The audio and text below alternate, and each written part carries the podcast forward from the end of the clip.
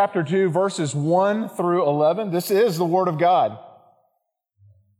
So if there is any encouragement in Christ, any comfort from love, any participation in the Spirit, any affection and sympathy, complete my joy by being of the same mind, having the same love, being in full accord and of one mind. Do nothing out of rivalry or conceit, but in humility count others more significant than yourselves. Let each of you look not to his own interest, but also to the interest of others. Have this mind among yourselves, which is yours in Christ Jesus, who though he was in the form of God, did not count equality with God something to be grasped, but made himself nothing, taking the form of a servant, being born in the likeness of men, and being found in human form he humbled himself and becoming obedient to the point of death, death on the cross. Therefore, God has exalted him and bestowed on him the name that is above every name so that the name of Jesus, every knee should bow in heaven and on earth and under earth, and every tongue confess that Jesus is Lord to the glory of God the Father. Pray with me. Heavenly Father, we give thanks to you for an opportunity to gather this morning.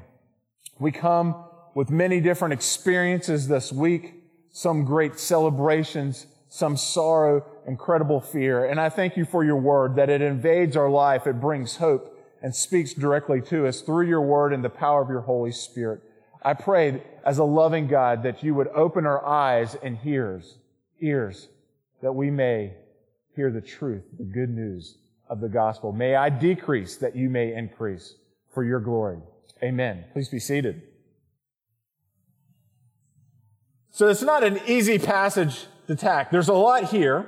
We're going to be focusing on specifically looking not to your own interest, but the interest of others. And there's three questions that I'm going to ask. This is my outline that we're going to look at this morning. First off, who is God? And then why should we actually, in light of who God is, why should we look to the interest of others? And then specifically, how do we actually do this? Paul's laying out this, this idea in the middle of incredible opposition. There's fragmentation even going on inside the church, and he's calling us to consider others more important than ourselves. How does this actually happen?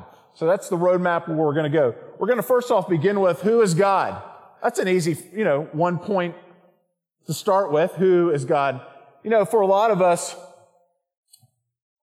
we, we, you're, you're here this morning. You may believe in the Orthodox God, but for a lot of my friends, and I, and, and, and I don't ever want to assume that everybody is on the same place. For a lot of folks that I talk to, they believe that there is, there is a God. Very few people that I ever meet, even in San Diego, didn't believe that there was a God. But the fact that you could know God would just seem unrealistic, that He's too big and too vast. But what we actually do, we, we say that we know God through the person of Jesus Christ as attested to us in Scripture. And for many of us here this morning, that's right where the hangup is. Is like, well, Jim, I, am really, it, it, all hinges on your authority of what you're giving to Scripture. What happens if you don't hold to the authority of Scripture? And I don't want to assume that. And that's where a lot of people struggle right now with knowing who God is. When I was 18 years old, I went to Lenoir-Rhyne College in Hickory, North Carolina. I'd been a believer for less than a year. And I was so excited to go to this Lutheran college because I was going to learn a little bit more about God. And I signed up my freshman year for two religion classes. Now at this point, I really didn't know much between the New Testament and Old Testament. Everything was new. And I, I walked into my first class so excited to meet our professor. And within 50 minutes of that first class, my world was crashing in on me. My professor came in and systematically went through and, and, and deconstructed scripture. Some of you may have had this experience if you've had a liberal arts education where the professor went in and talked about the miracles of Jesus, that they never really happened. To, to think that Jesus was really God uh, is not, you know, that's not consistent with modern enlightened thinking. And, and for him to think that he rose from the dead surely did not happen. And so after you've completely neutered all of the, the, the truths that we hold to, what are we left with? And I can remember walking out of there just being so discouraged. And I had two classmates that literally threw their Bibles in the trash can as I left. But see, my life had been transformed. The things that I had heard preached about the gospel, the things that I was reading and the Jesus I was encountering in scripture, I knew to be real and powerful. And how did I reconcile? This guy was obviously so much smarter than I was. How was I going to reconcile this? And so this sent me on a journey of interacting with, with other folks, other pastors, other scholars to think, yes, can I intellectually worship the true living God as we know through the person of Jesus Christ and the claims of scripture? And I actually found to discover over four or five, six years that it takes less faith to believe in the God of scripture than some of the other assumptions going forward. So part of as, as I'm going to go in and describe to you who this God is, I'm going to assume scripture to be authoritative. And I know that that may be a leap for some of you. But I, I want you to, in spite of that, to hang with me and maybe look a little bit at what scripture says. First off, we come to John chapter 1. Who is God? John 1 tells us, in the beginning was the Word. And as you look at the translation, the way we translate that passage is just with this, this capital W-O-R-D. And you're like, why is it capitalized? And it's, the word is logos, and it means word. And it says, in the beginning was the Word, and the Word was with God, and the Word was God, and the Word became flesh later on and dwelt among man. And what he's referring to is that Jesus, being the living Word, now incarnate before you, is, is God. He is the one that before the beginning of time was the one is the author. He is the one that spoke. And now the way that you know God is that He is put on flesh. And as we come to this passage here in chapter 2 in verse 6, we see that Jesus, that, that Paul is declaring Jesus to be the same as God. This is, he is the same form as God, meaning he is the same substance. And I'm going to get really theological to you right here. Whatever the stuff that it makes God God, Jesus has it. You like that? Well, you know, and, and hard, you know, even as, as theologians, we struggle with really describing what that looks like. And, and th- there were great debates going on in the early century of, of what that looked like. You know, many, many of the, the cults that we deal with today, uh, Mormonism, Jehovah Witnesses, really err at this point of really trying to figure out what is Jesus' relationship to God and how is God related to it. And it, you know, really what we see through Jehovah Witnesses, it's just a repackages of, of Arianism, which was this movement and belief that believing that Jesus wasn't fully human. And, uh, the early church dealt with this debate and it has huge implications as it relates to the way that we relate to God, can know God, and experience His grace. And the church answered that through coming together through a council in 325, the Council of Nicaea. And we have a creed that I'm sure from time to time that you confess, the Nicene Creed. And listen to the language as they deal with this issue of trying to describe how Jesus is related, not just related. What is the substance? What is the essence of God? Listen to the way that they describe this. We believe in one God, the Father Almighty, maker of heaven and earth of all that is seen and unseen. We believe in one Lord Jesus Christ, the only Son of God, eternally begotten of the Father, and this is, this is what I, I want you to listen to this. God of God, light of light, true God of true God, begotten, not made, of one being with the Father, through him all things were made. For us and for our salvation, he came down from heaven and was incarnate of the Holy Spirit and the Virgin Mary. God is knowable. He's not so unknowable. We know the heart and the essence, the substance of who God is by looking at the person of Jesus Christ. What are the implications for this, specifically out of this text and, um, and for our lives? First off is that He is committed to us. God is a God that pursues us. He has pursued us to the point that He has put on flesh and come to enter into our life. And this is not something that's new. Early on, God decided that he wanted to have a unique relationship with his creation. And many of you know the story well. It goes back to Genesis chapter 15. God came to this Chaldean, this, this pagan man, Abram, and he says, I want to have a unique relationship. And through you, I'm going to build a great nation. I'm going to be your God. You're going to be my people. And they get together and they set up and there's this covenant where there's, they, they introduce themselves and there's promises made back and forth. And then after the promise, like any good covenant, there has to be a sacrifice. And see, in San Diego, this was one of my favorite passages that my friends had. And, and you'll see this because uh, Abraham breaks, uh, he gets several animals and puts them on the altar and cuts them up into pieces. And there arrives a smoking pot. And for a lot of my friends love smoking pot in San Diego, they go, there it is.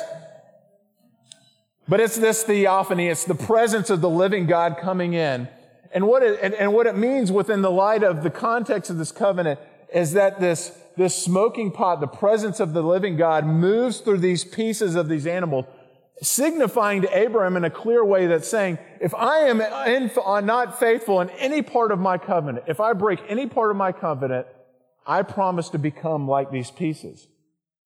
And then the, the response that Abraham should have done at that point is then he should have moved through the altar and said, Lord, if I'm unfaithful at any point, I promise to become like these pieces. That's, that is what this covenant requires. That if I break it, it's going to require death. But it doesn't happen. And most English translations miss this, but in the original Hebrew, you see it's a reflexive movement of that pot. The pot actually moves back to the pieces, telling to Abraham, if you are unfaithful, if you don't live up to these covenant promises, I will become like these pieces. And we see that most clearly fulfilled. That is already pointing through to the person of Jesus Christ. Because he did become like pieces to us. He is committed to us. He's passionate about us. This is beginning of the gospel, the good news.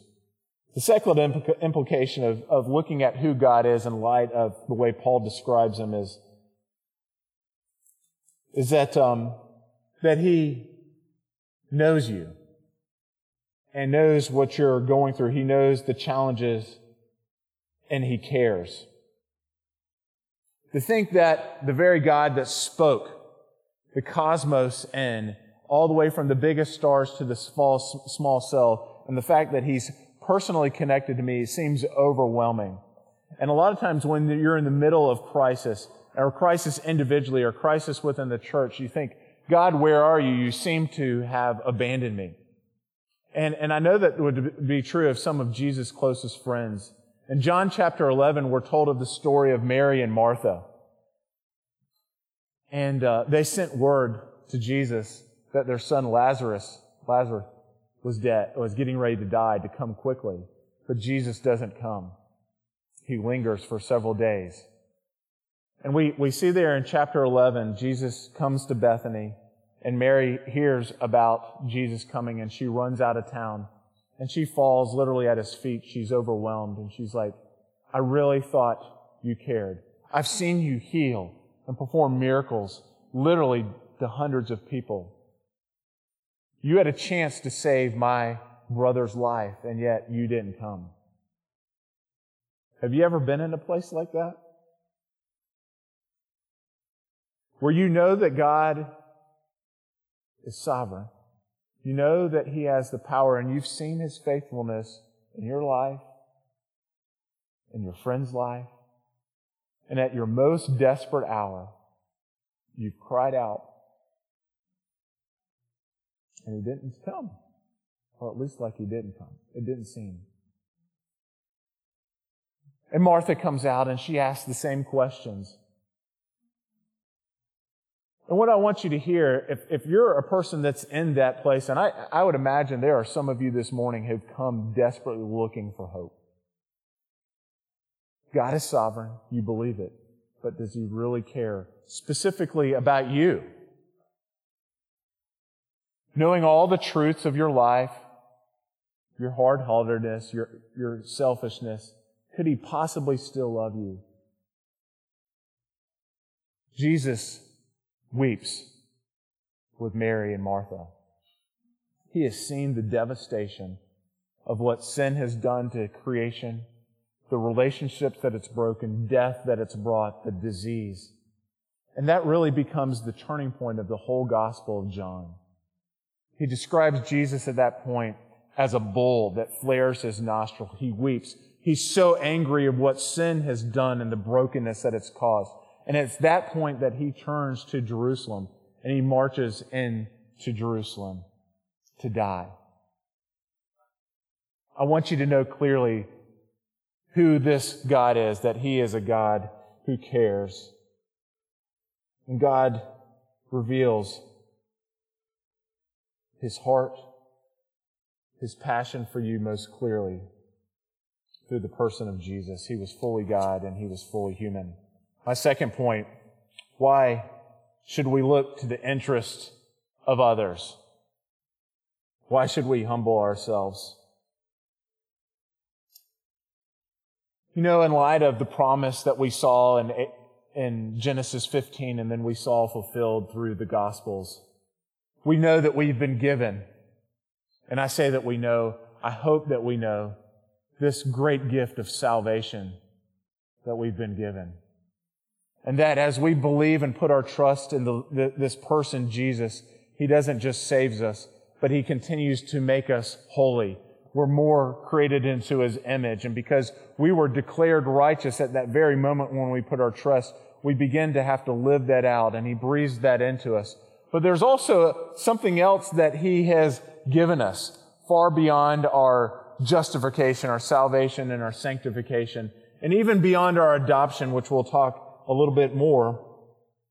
But in, in, in verse 5, he tells us something that, that I think a lot of us miss out. It's a power source to live out that we, we miss. It says, Have this mind among yourselves, which is yours in Christ Jesus. Did you get that? If you have put your trust in Jesus, He promises that He has already given you the mind of Jesus. Through the Holy Spirit that lives within you, He has given you Jesus' mind, the living God's mind. And, and what is this mind? God is, Jesus, as we know, came in the fullness of truth and, and grace. And this grace is demonstrated in love.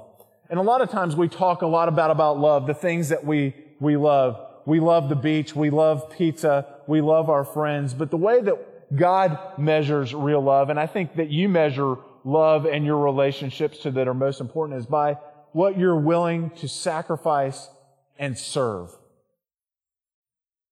Y'all seen those mothers walking around Walmart before, haven't you?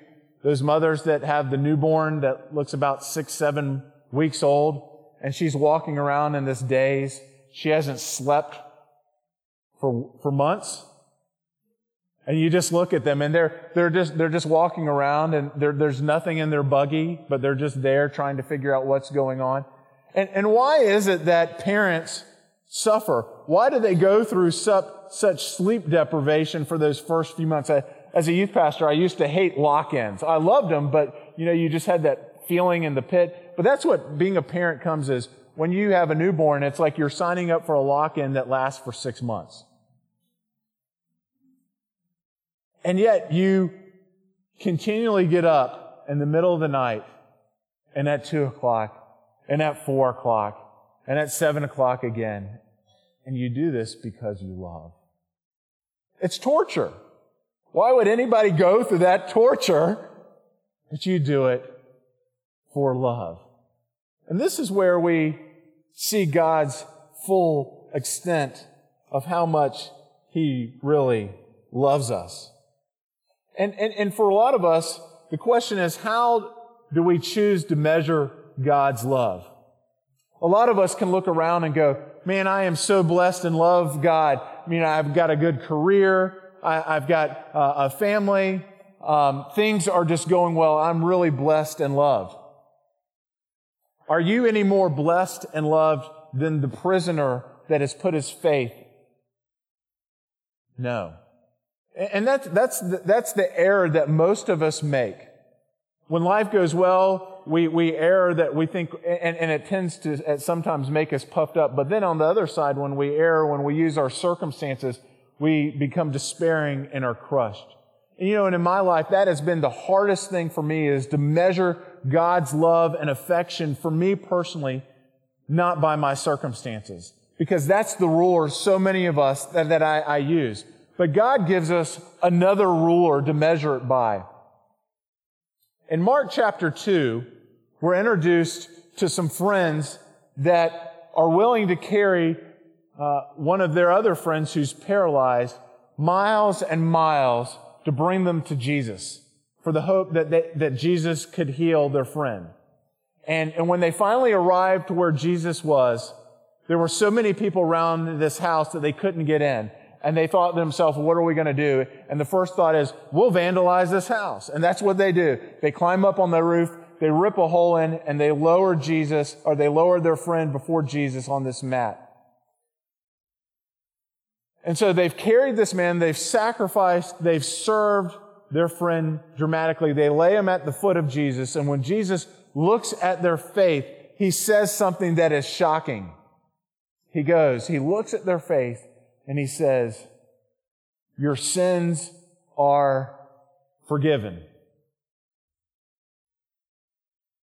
And I, I can only imagine what this young man thought as he's, he's dared to hope that life could be any different because he can't clean himself, he can't feed himself, he can't provide for himself, he is utterly independent. His circumstances could not be more despairing. And now, when the living God, through the person of Jesus Christ, comes and looks at him, he sees his greatest need not being his circumstances, but that his broken relationship with God. That see, Jesus knows that our greatest need is for us to be in a loving relationship where we get to delight over God and God gets to delight over us. That's what we were created for. Everything else is a false lever. And yet, so when Jesus looked at what his deepest need was, he spoke to it. And by speaking into that, he knew for there to be a relationship, for his sins to be forgiven, forgiven, that there had to be a payment, that it wasn't just that his sins could be forgiven, but Jesus knew that he was going to have to pay the penalty for this man's sin, for his unfaithfulness, where he, just like all of us, would have said, God, I know you have a plan for my life, but I'm willing to do it my own way. He wanted to be Lord of his own life. We've all done that. And Jesus said, I, for me to declare this, I am willing to substitute myself.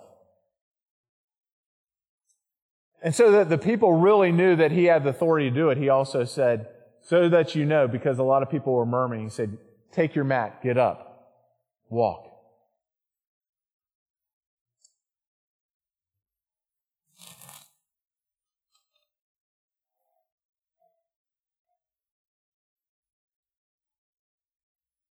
Jesus measures his love for us by what He's willing to sacrifice and serve for. And this morning, you may not be on a mat. You may have been able to clothe yourself this morning and feed yourself. But your greatest need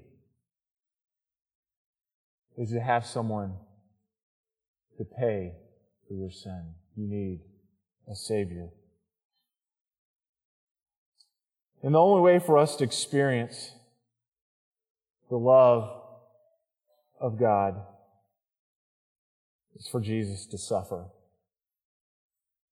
And think about what God chose to do. He came in the form of man, being subject to birth, and when he was born, he did not go into a palace, but he went into a stall.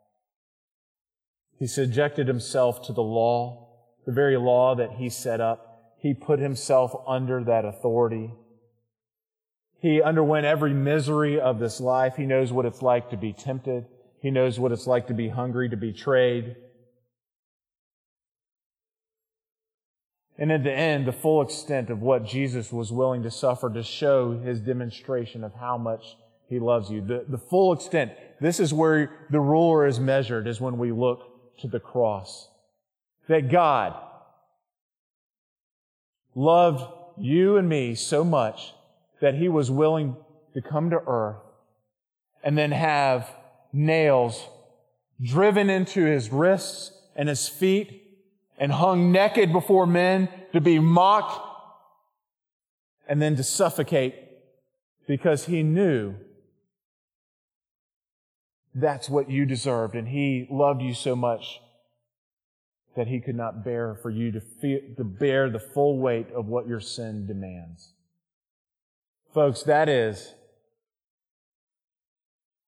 love that goes far beyond your circumstances, whether it's cancer, whether it's a broken marriage, it speaks to our greatest need. Why should we look to the interest of others? Why should we be willing to humble ourselves? It's because we see Jesus doing this. And as you've put you, your faith in Him, He has given you His mind. And that's what He does. That's what He does for His people. And our last point. How do we get it? How, how, how are we really able to practically live this out? Because here's the, this is a church that's been together. You, you have functioned as a family. Some of you have been a part of this church since the beginning. And, and, and its family is, is pretty compu, uh, compu, peculiar. I'll get that right word, right? We, we have an, an amazing capacity to love one another, but we also have this amazing capacity to hurt one another. That's why police officers hate going to domestic disputes. They would rather go into a crack house than a husband and a wife arguing with each other. And our capacity to hurt one another here in this body is immense because we love each one another and we've experienced it. And it happens. It happens regularly. But Paul is commending us to put others first, to have unity, to be willing to walk in suffering. And so, how do we do this? Well, we really can't. It's not something we mustered up. There's not three steps to right thinking of going forward, but it really comes through just trusting and and resting in what Jesus Christ has already done. And what has Jesus done? When he came and he walked, he obediently lived out the law. He was, when, when tempted, when given trials, he trusted in the Father. And because of this, what we're found, the, the turning point of this point, is because Jesus lived this perfect life and that he was faithful in his suffering, God exalted him. God enthroned him. That's what we celebrate this morning.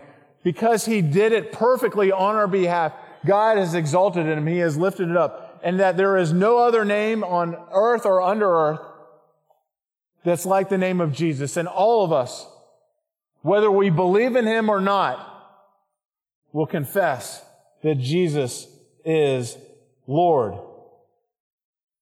He has been enthroned. And part of that with that, and I talked about our sanctification, that means to be made right. And what happens, and we, we use these terms of imputation, but what ends up happening, there's this transfer that happened when we put our trust in the person of Jesus Christ. God imputed to Jesus our record of our, what our sin did. That's what happened on the cross. He poured out his punishment, his judgment to Jesus. And, God, and Jesus' nature never changed. He did not, his nature did not become one of a sinner, but God treated him as if he was a sinner. And likewise for us, our nature is that of a sinful man. That is my predisposition. That's where I will always go to. But God, when I turn to Jesus, when I look to Him as my rescuer and Lord, at that point, God transfers to us. He imputes to us. He imputes to me Jesus perfect record, His righteousness, His exalted status, where God has lifted Him up, We get lifted up with Him, and, and, and it's not that my nature has changed. My nature is still in place, but God now promises to treat me as if I was Jesus. John, the Gospel of John also tells us that God promises to love us just like He loves His Son. No matter where you are today, the expression of God's faith, face when He looks at your life right now is one of utter delight. Because what He sees is the perfection of Jesus. And we don't get that because we don't really believe it. There's nothing like that in this world that reflects grace like that. There's nothing that we can do. That is the good news. How do we, how do we really respond to a gift, a, a grace like this? There's, there, there's no moderate way. When, when people interacted with God through the person of Jesus Christ, there was no moderate way. First off, a lot of times we had people that um, they hated him. There were actually people that made vows to themselves that they would not eat until they saw Jesus dead. There were other people when they were confronted with, with Jesus and his teaching and the way that he loved people with utter fear. They fled. He went into communities and performed miracles and the leaders of the community would come out and say, leave. We don't want anything to do with you. Because the reality is we hear these teachings and you hear the truths that I proclaimed this morning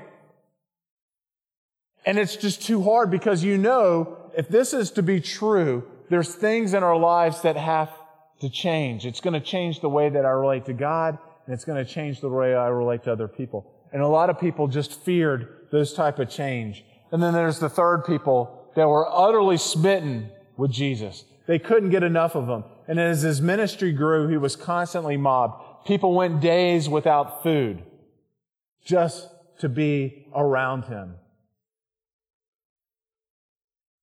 That is God. That is the God that we've come to worship this morning. Someone that we, when we are honest with ourselves and take a, a, a new look at who God is, we see it revealed so clearly. When we trust in God and we use His ruler to measure His faithfulness and goodness, there becomes this explosion of gratitude that happens in our life. And it's only at that point that we're able to humble ourselves and to put others' needs before ourselves. And that's what Paul's challenge to the Philippian church. Through this whole, he lays out this kind of theological discourse. But that's what he says, and that's what that's the message this morning for this church. You're a church that faces great opposition from this world. Maybe a little different than the Roman Empire, but you face, and, and in that, it creates internal friction here. But in light of the good news of the gospel, Take the mind of Christ. Humble yourself. If you are someone this morning who have never put your faith in the person of Jesus Christ, I don't think it's by any chance that you are here. I want you to know that God loves you and He purposed for you to be here. He knows exactly what you're going through.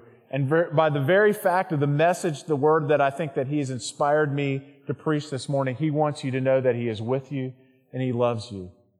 And you know, there may be a lot of intellectual barriers as it relates to scriptures and other faith. It goes far beyond that.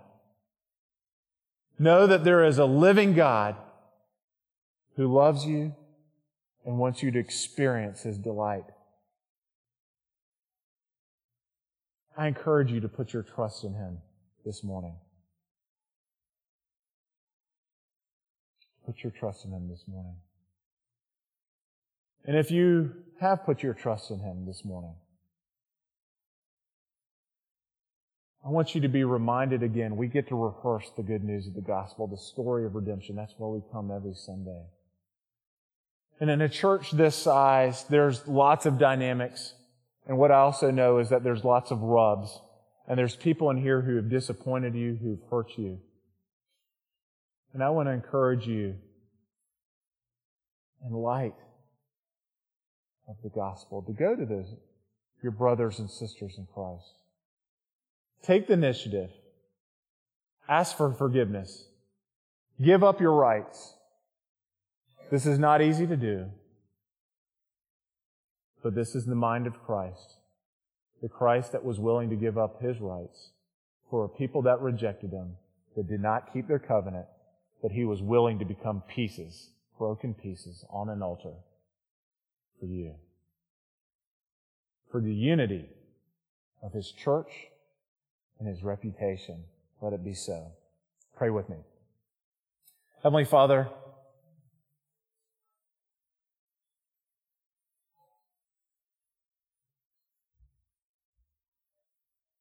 your word pierces and goes to the core. It doesn't just through preaching, and, and, Lord, I know my, my preaching lacks in so many ways, but yet your Holy Spirit, Lord, uh, through your word is so powerful. You use the, the weak things, the foolish things of the world. And Heavenly Father, you came to set the captives free. Those who were your covenant people and those who are out. And Lord Jesus, that's what I pray this morning. By the power of your Holy Spirit, I pray that you would increase our trust in those and, and, and if there are those here that have never put their trust, they've never landed in you as being Savior of their life, I pray right now, Lord, you would give them the faith to trust in you. That they would find a peace far beyond their circumstances. That they'd no longer be a slave to those circumstances, but yet would find freedom. And Lord, I pray for the rest of this church, Lord, that you would continue to build your spirit of unity and that it would be so infectious and beautiful to an outside world that they would, they would have to come and have to know the truth of the gospel. Let this be so. We give thanks for Jesus. Amen.